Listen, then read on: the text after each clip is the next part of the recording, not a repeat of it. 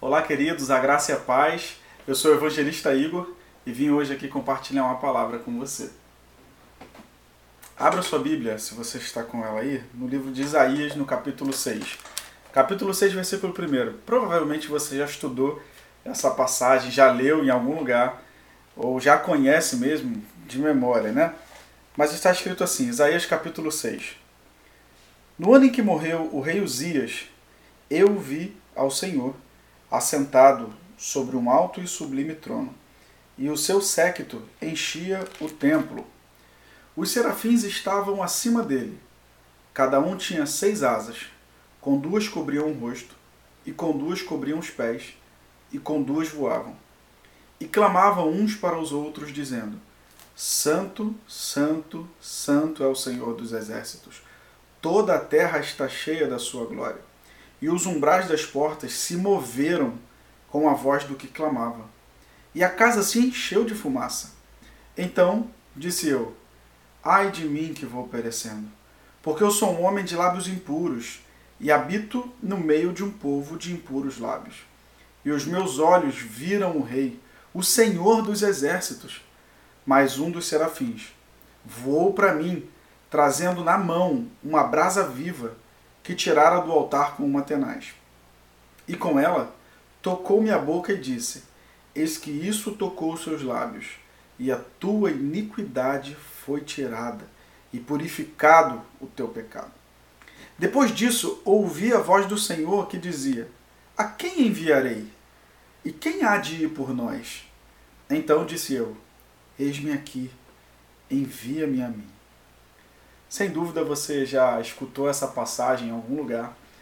E hoje eu gostaria de falar alguns minutos, breve, breves minutos, né, sobre, sobre esse texto, né, sobre esse texto que é tão explorado no contexto missionário.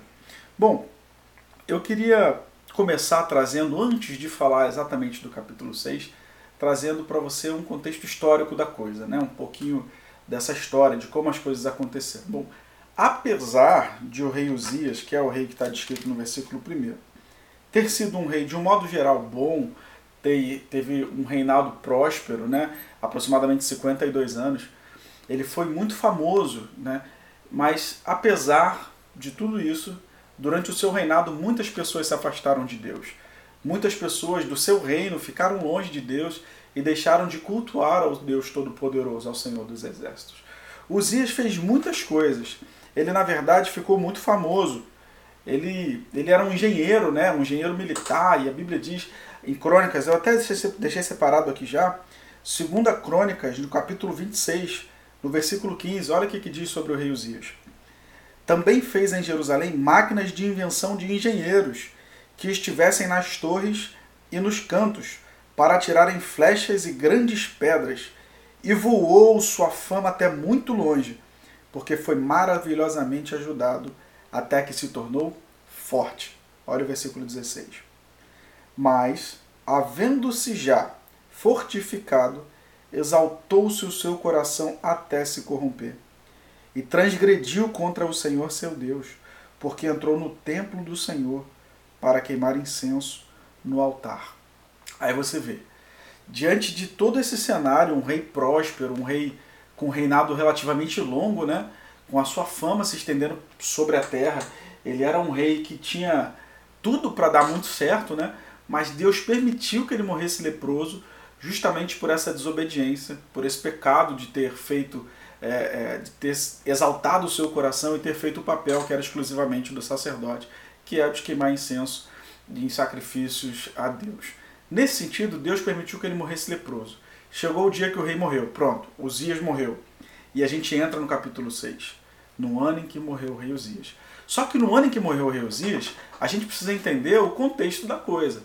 Existe um, um colapso, uma crise institucional, uma crise política, uma crise é, é, é, geopolítica relacionada à sucessão você vai ver isso mais à frente no capítulo 7, o caos que se estabelece é, nesse cenário. O rei morreu, a gente não tem um sucessor. A gente está falando diante de uma séria crise, a gente está falando de, de uma série crise política, de uma série crise relacionada a quem vai substituí-lo, quem vai ser a outra pessoa que vai assumir o trono. E é nesse contexto que a gente entra em Isaías 6. É nesse cenário, é no meio dessa crise. É numa época de decadência moral, de decadência espiritual, porque não havia um rei, o rei morreu, acabou. E é no meio disso tudo que Isaías viu ao Senhor. A Bíblia diz: No ano em que morreu o rei Uzias, eu vi ao Senhor. A primeira lição e a primeira, o primeiro ponto que eu gostaria que você guardasse para a sua vida no dia de hoje é: no meio do caos, o Senhor não nos abandona. Deus não nos abandona em meio às crises, o Senhor permanece conosco, permanece no controle de tudo, a despeito do cenário difícil, a despeito da situação difícil que você esteja vivendo. Eu não sei se você está passando uma situação relacionada a emprego, relacionada à saúde, talvez a pandemia esteja sufocando o teu coração, e aí você vê o noticiário, as coisas estão se complicando, e aí vem segunda onda, terceira onda relacionada ao coronavírus, e de repente você acha que está tudo perdido, mas nesse contexto, deixa eu te dizer, Deus ainda permanece no controle. Isaías, no capítulo 6, versículo 1, começa: No ano em que morreu o rei Uzias. E o contexto eu já falei, era um contexto aqui é, de muita crise política relacionada à sucessão. E é nesse contexto que Isaías vê ao Senhor no meio da desordem, no meio do pecado, no meio de toda aquela bagunça, Isaías viu o Senhor e contemplou o Senhor em toda a sua santidade. Nós devemos pensar relacionado à santidade. A santidade, ela significa moralmente separado, ela significa é, é, distante do pecado, afastado do pecado. Em tempos difíceis, em tempos de dificuldade, nós temos que descobrir a santidade de Deus em meio às pressões sociais, em meio às pressões diárias. É um tempo difícil? É um tempo de pandemia? É um tempo de crise? Ah, crise no Brasil, crise no exterior, o dólar está subindo, o dólar está descendo, a bolsa de valores está instável, as coisas estão se quebrando por aí, está tá um caos, mas Deus está no controle.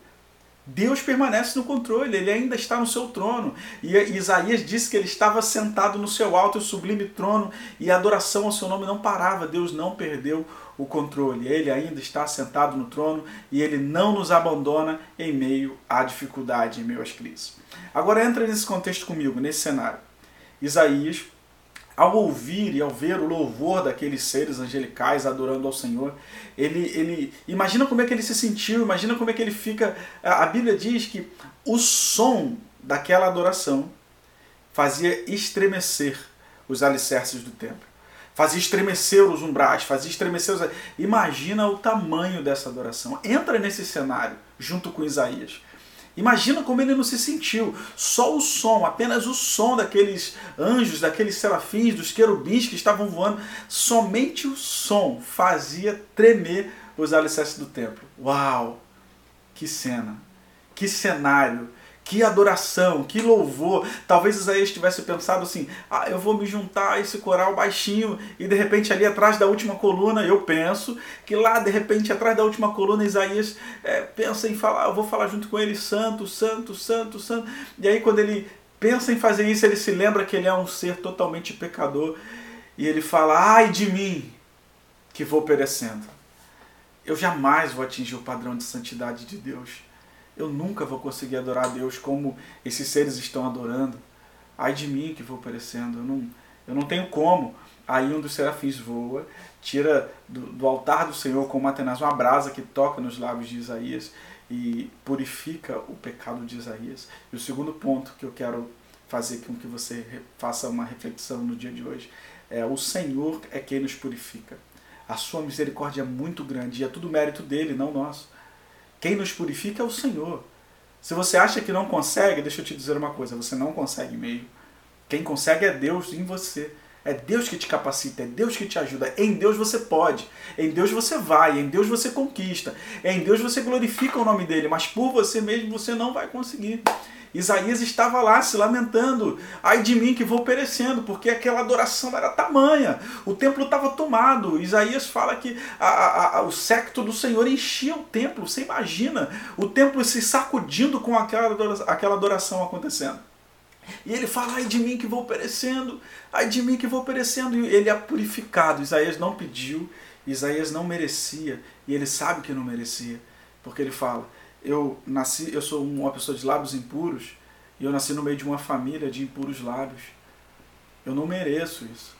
Mas mesmo assim, o Senhor purificou Isaías, o fogo do altar, né? Deus purificou Isaías por meio daquela brasa. Né? Então, o segundo ponto é esse. É o Senhor quem nos purifica, é o Senhor quem te justifica, é o Senhor quem te purifica. Isso é mérito dele, não seu.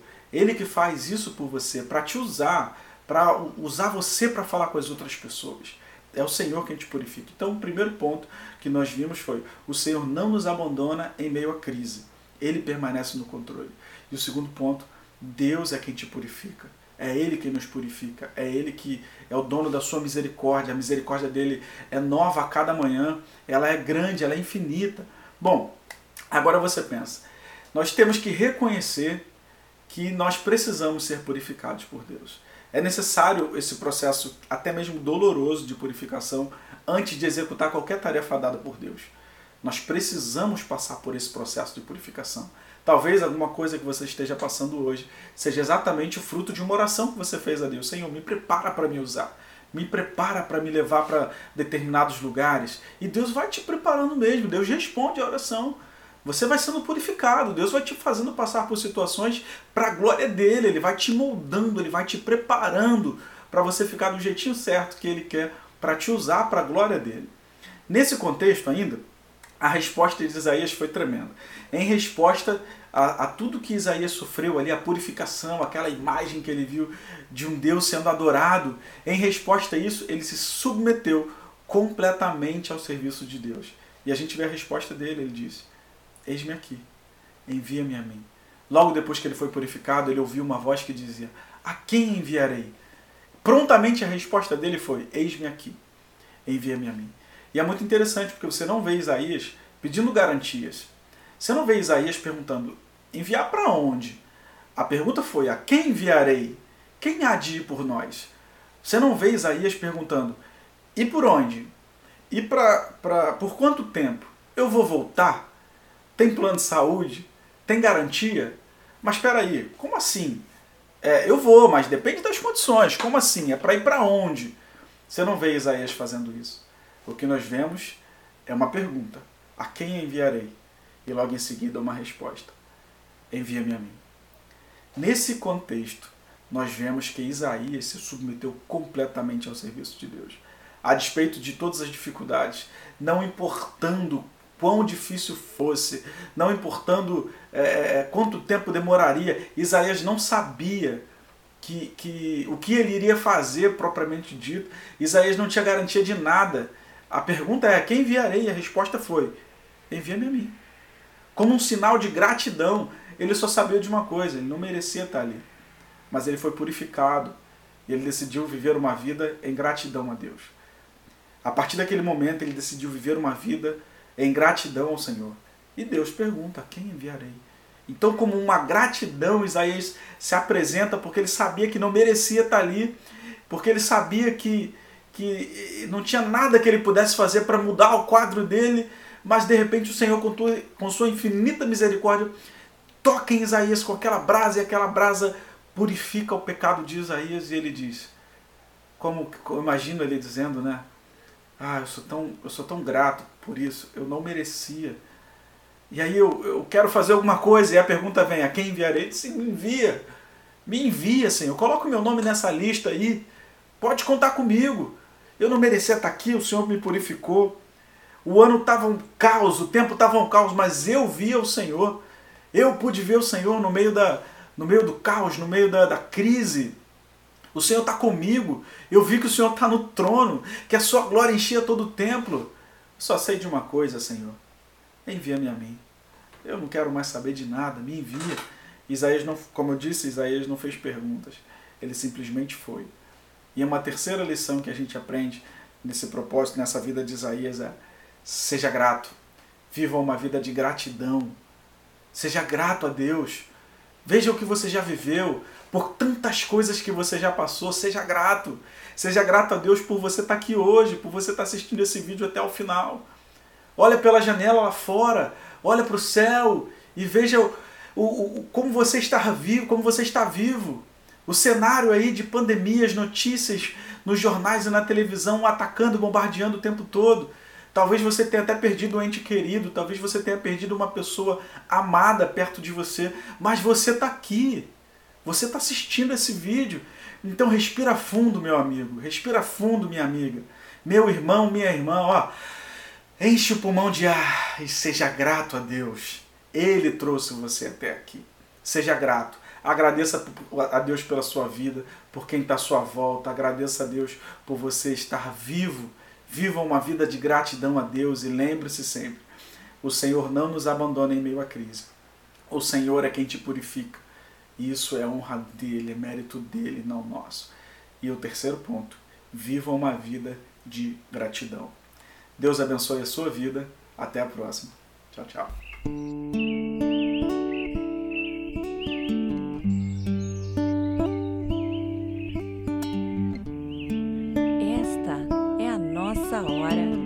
So now